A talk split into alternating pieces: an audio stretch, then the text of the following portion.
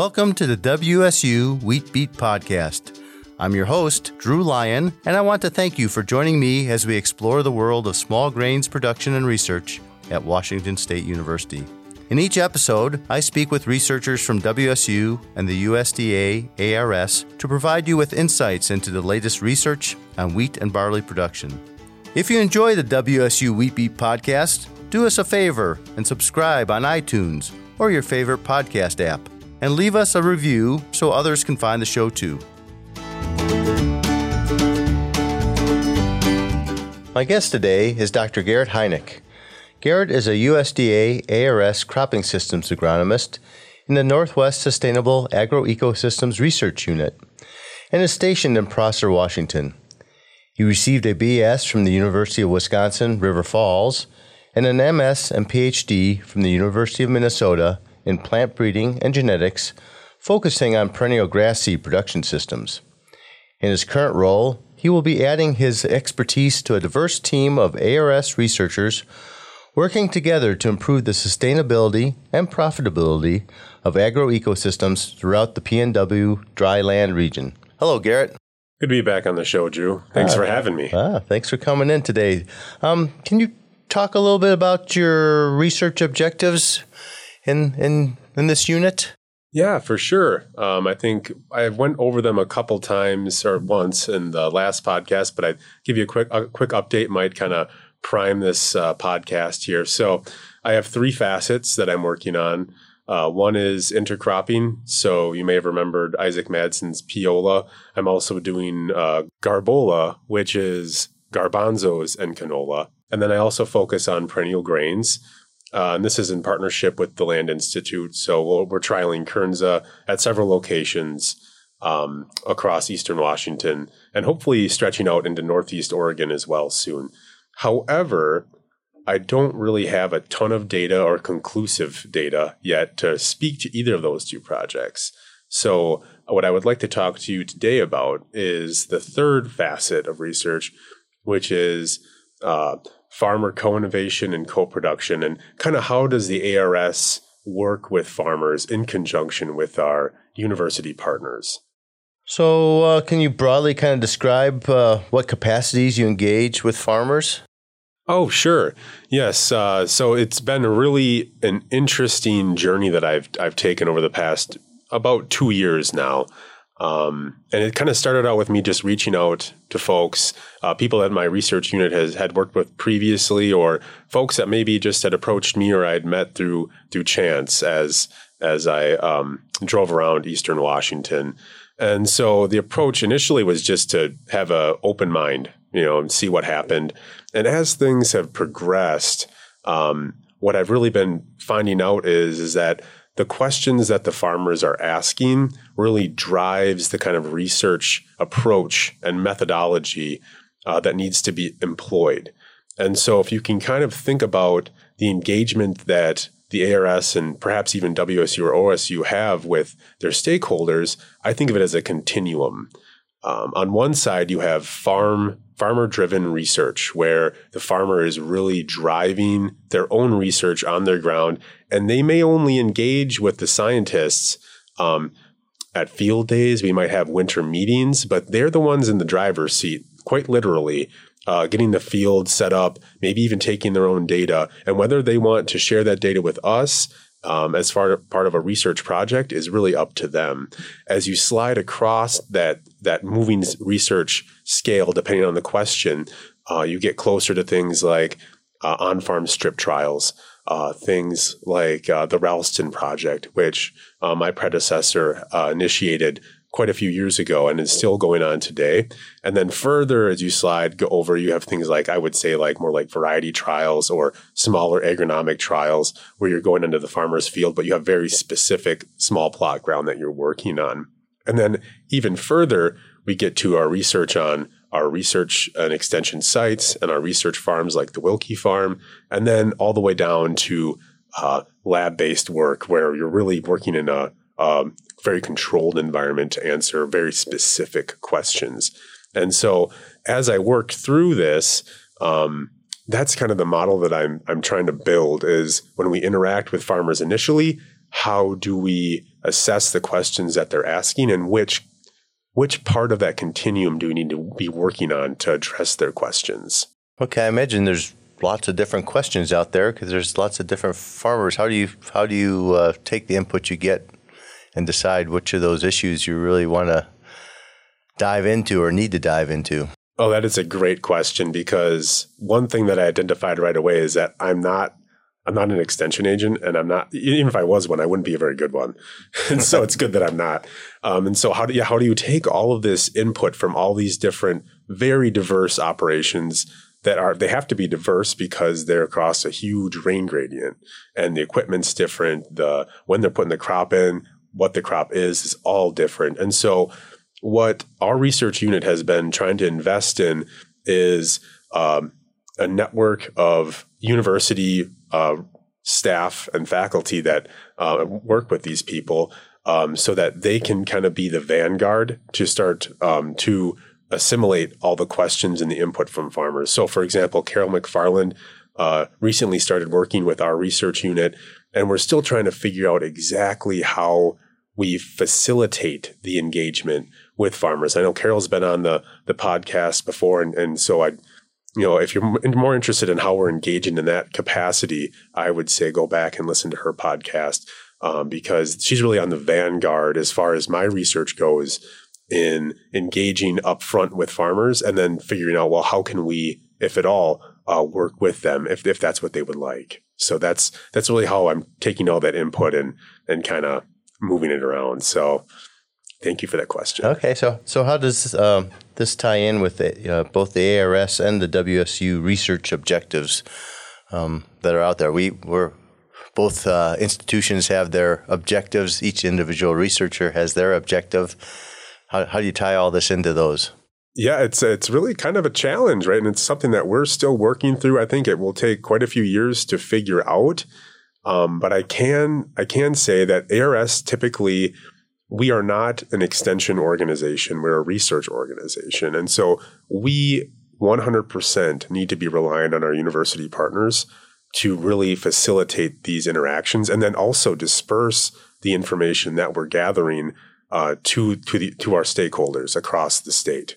Okay, I know one one thing I've ARS and universities are kind of funded a little bit differently. Um, in the universities, we tend to rely on two, three year grants that we get, and, and the ability to do longer term research is a bit limited, whereas the ARS funding tends to be there, right? So uh, you still need some grants to support some of your work, but you don't have those, you don't have the constraints at university. So uh, longer term type of research seems to be something that falls the ARS maybe a little more than university. Is that something? Uh, have you worked in any long term projects, or are you thinking of any long term projects that you're taking on? Yes, there's so this, and I'll kind of harken back to my original thought on that continuum of research. Uh, and these long term trials can fall anywhere on this spectrum, really. If the if the farmer wanted to, they could have a, their own long term trial, and we could coordinate with them. Um, but really, I think that um, generally speaking, we're talking probably about like strip trials or a, like a, a, farm, like the Cook Agronomy Farm, where we'll have long term research. And the ARS is well set up to conduct that research, right? Because we are a fairly well hard funded organization through federal dollars. Um, but we have some. We, we come up short in some points where the university systems come up a little stronger, right? So oftentimes, if a professor writes a grant and brings on a postdoc or a student, then we can essentially talk with them. What is a student interested or the postdoc? What are they interested in doing? And then we've got these long term sites. Let's think about a question that a very specific question that they can they can dive into and try to address within the context of our long term sites. But we have long term sites. Uh, there'll be one starting up soon in the Horse Heaven Hills. Um, of course, we have like the Wilke Farm is a long term site that I work. I work with Aaron Esser on uh, the Cook Farm, the Ralston Project near Lind, and then Lind itself. So there's just a whole plethora of long-term sites. And again, we're still trying to figure out, you know, how are we actually going to do all this work? But the possibilities seem to be almost limitless. Uh, in a previous life, I was a dryland cropping system specialist in western Nebraska, and long term studies just. I've always uh, been in favor of trying to keep those going because in any given year, anything is possible in the dry land. But you know what's possible over the long run is is really takes long term investment of, of research dollars and commitment by researchers. So just a, a, a, pet project of mine is to make sure we continue some of those, in, in, particularly in dryland areas like Eastern Washington. So, so what is your method of engagement uh, with growers, and how do you drive your research question in this engagement? Um, that's another really pertinent question. Thanks, Drew. Because um, it's a lot of work actually to derive the question. And I think you'll be talking with Nick Bergman in a future or in another podcast.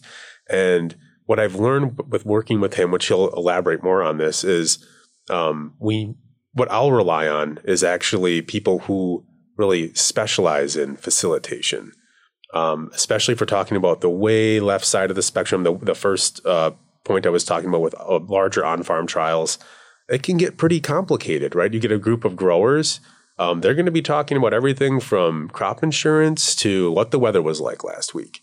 And so, how do you how do you uh, sit down and really have a really good discussion?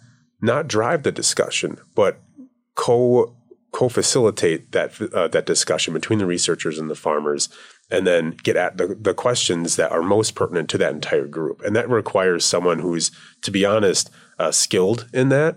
And so that is uh, one of our, our foci is trying to figure out who and uh, who who can actually do this kind of facilitation and how it's done and and where where does it fit in in the research portfolio um, because it's it's a complicated question if you don't get it right um, I think you miss out on a lot of really important things because the farmers know what needs to be done more than I do you know we just have to get that information from them um, in a manner that represents certain groups of farmers, depending on where they are. So, yeah.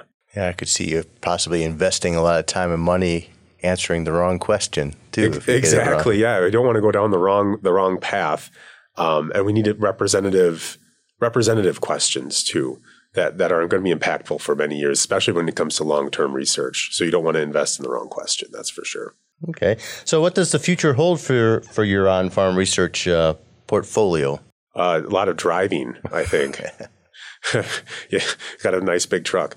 Um, I think honestly, it's it is a lot of um, investing in actually the getting to each site and really seeing what the farmers are working with and really understanding where they're coming from. It's just been completely. Um, it's almost mind-boggling all of the variability that that these producers work with. And when I speak with, I was just meeting with some uh, farming family this morning before I this recording and talking about where they see they they, they need to, put, to get their farm to in the next five years, and then you go west, and it's a totally different story depending on the weeds, depending on the markets, depending on what they can grow or what they can't grow, and so the short term future is to for me to keep learning about how we can do research. Um, long term, I think uh, the long term research that you had just brought up is going to be something that I'll keep heavily investing in from a research portfolio standpoint. But then being able to set those projects up so there can be some wiggle room as the questions change. So it's it's really, I think it's it's really going to be a lot of uh, getting a lot of input in, having a lot of good discussions, and then long term developing the, mechan- the the methodology in, uh, to answer those questions, whatever they might be, right? We've got to have that whole suite of, of research methodology at our disposal from, from really great lab people um, who can, who can answer things on a very uh, specific scale to facilitators who are able to work with large groups of farmers in any area of our um, long-term research site, which which is a vast area. I think I'll just quickly mention that our LTAR um, covers about, I think it's about 26 million acres. So it's very large. And so we have to address growers in all of those regions. And so, yeah, just thinking about all of the questions that they might have and how we can answer them. And LTAR stands for?